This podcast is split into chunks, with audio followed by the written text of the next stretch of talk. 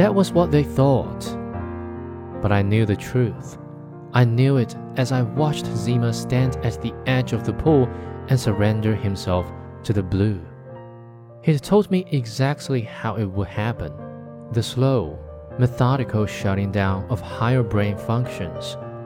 It hardly mattered that it was all irreversible.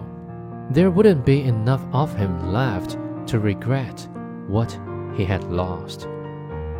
But something would remain a little kernel of being, enough of a mind to recognize its own existence, enough of a mind to appreciate its surroundings, and to extract some trickle of pleasure and contentment from the execution of a task, no matter how purposeless.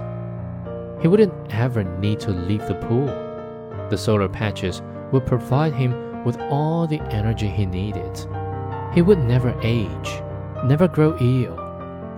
Other machines would take care of his island, protecting the pool and its silent, slow swimmer from the ravages of weather and time. Centuries would pass, thousands of years, and then millions.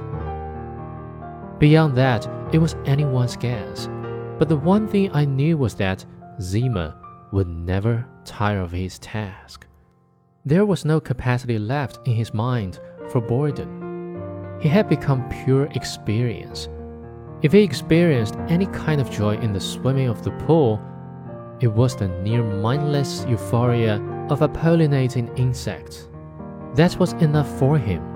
It had been enough for him in that pool in California, and it was enough for him now, a thousand years later, in the same pool but on another world around another sun, in a distant part of the same galaxy.